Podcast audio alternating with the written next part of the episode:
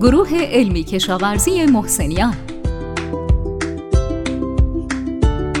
سلام خدمت شما شنونده های خوب و همراه. اگه یادتون باشه توی پادکست قبلی به اهمیت کاهش التهاب در گاوهای شیری پرداختیم و در مورد ترکیباتی که می‌تونن باعث کاهش التهاب شن و مشکلات استفاده از اونها پرداختیم.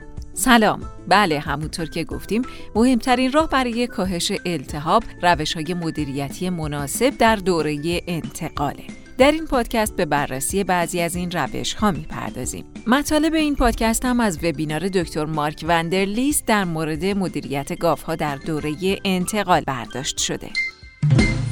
بدن گاف ها در دوره انتقال تغییرات متابولیکی زیادی رو تجربه می‌کنه. دوره انتقال دوره‌ای پرخطر برای گاف های شیریه. تکنیک های مدیریت دقیق، تغذیه و نظارت مناسب می‌تونه به کاهش مشکلات احتمالی کمک کنه. گاف هایی که دوره انتقال موفقیت آمیز دارن ممکنه تولید شیر بالاتر، کاهش اختلالات پس از زایش و بهبود عملکرد تولید مثل رو تجربه کنند. برای داشتن دوره انتقال موفقیت آمیز یک سری پروتکل ها هست که در ادامه خدمتتون معرفی می‌کنیم. پروتکل سه هفته قبل از زایش جیره غذایی گاو انتظار زایش باید به خوبی فرموله شده باشه و شامل مواد خوراکی با کیفیت باشه. گاوهای خشک به مقدار کافی پروتئین، ویتامین و مواد معدنی در جیره غذایی خودشون نیاز دارن تا بتونن انرژی رو بدون افزایش نمره وضعیت بدنی تأمین کنن. گاوهای چاق احتمال بیشتری داره که دچار مشکلات متابولیکی بشن. همچنین گاوهای خشک رو با نمکهای آنیونی تغذیه کنین و یه جیره با دیکد منفی تهیه کنین. این موضوع می‌تونه به حفظ سطح کلسیوم خون بعد از زایش که به تولید شیر گاو در آینده و سلامت بعد از زایش مرتبطه کمک کنه. تولید کنندگان می‌تونن با کنترل پهاش ادرار از تعادل دیکد جیره غذایی اطمینان حاصل کنند. این که مطمئن باشید جیره حاوی دیکد منفی هنوز برای گاوها خوش طعمه مهمه. نمی‌خوایم که گاوها نمره بدنی خودشون از دست بدن. از طرفی گاوهای انتظار زایش برای استراحت به فضای زیادی احتیاج دارند و نظارت بر تراکم جایگاه انتظار زایش ضروریه. تراکم بیش از حد باعث ایجاد فشار اضافی بر گاو میشه.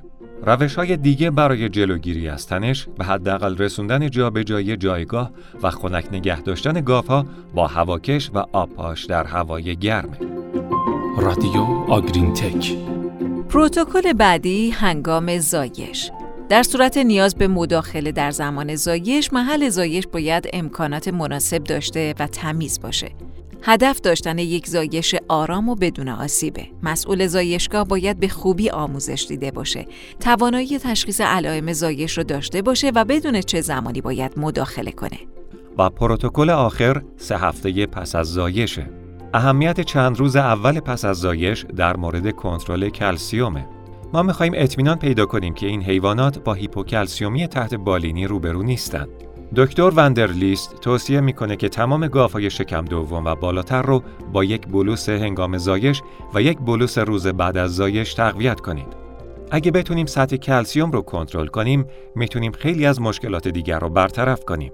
دکتر توصیه می‌کنه با دامپزشک گله مشورت کنید تا ایده بهتری از شیوع هیپوکلسیومی تحت بالینی در گلتون داشته باشید.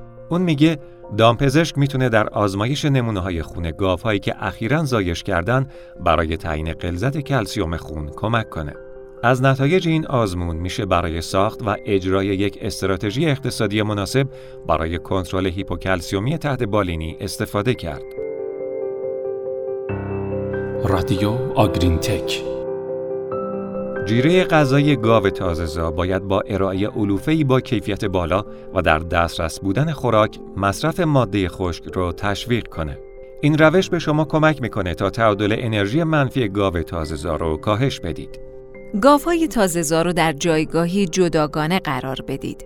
نرخ تراکم مهمه چون نباید گاوها برای دسترسی به آخر رقابت کنند. دکتر وندرلیست همچنین گفته که در بعضی از گله های کوچیک جایگاه گاف های تازهزا با گاف های بیمار یکسانه که خب این مناسب نیست. سیستم ایمنی گاو تازهزا از قبل ممکنه به خطر افتاده باشه و اونها رو نسبت به بیماری های موجود در بیمارستان حساس تر کنه. فراموش نکنید یک جایگاه جداگانه امکان نظارت دقیق تر رو فراهم می‌کنه. دامدارها باید حداقل دو بار در روز گاوهای تازهزا و قسمتهای جلو و عقب حیوان رو بررسی کنند. هنگام مشاهده قسمت جلوی گاو، گوشها، چشمها، ترشحات بینی و ظاهر و هنگام مشاهده قسمت عقب گاو، ترشحات رحم، پر شدن پستان و شکمبه، قوام مدفوع و سلامت سم و پا رو بررسی کنید و طبق نظر دکتر وندرلیست هر درمان رو ثبت کنید. این به تولید کننده ها کمک می‌کنه تا عملکرد رو ردیابی و مناطقی رو که ممکنه نیاز به بهبود داشته باشن شناسایی کنیم.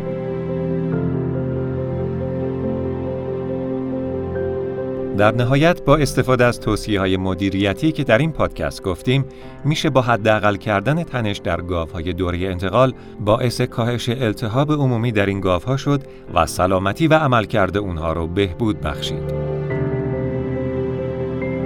خیلی ممنونیم از همراهی همیشگیتون با پادکست رادیو آگرین تک تا هفته بعد خدا نگهدار. هر هفته با رادیو آگرین تک همراه باشید. خدا نگهدار.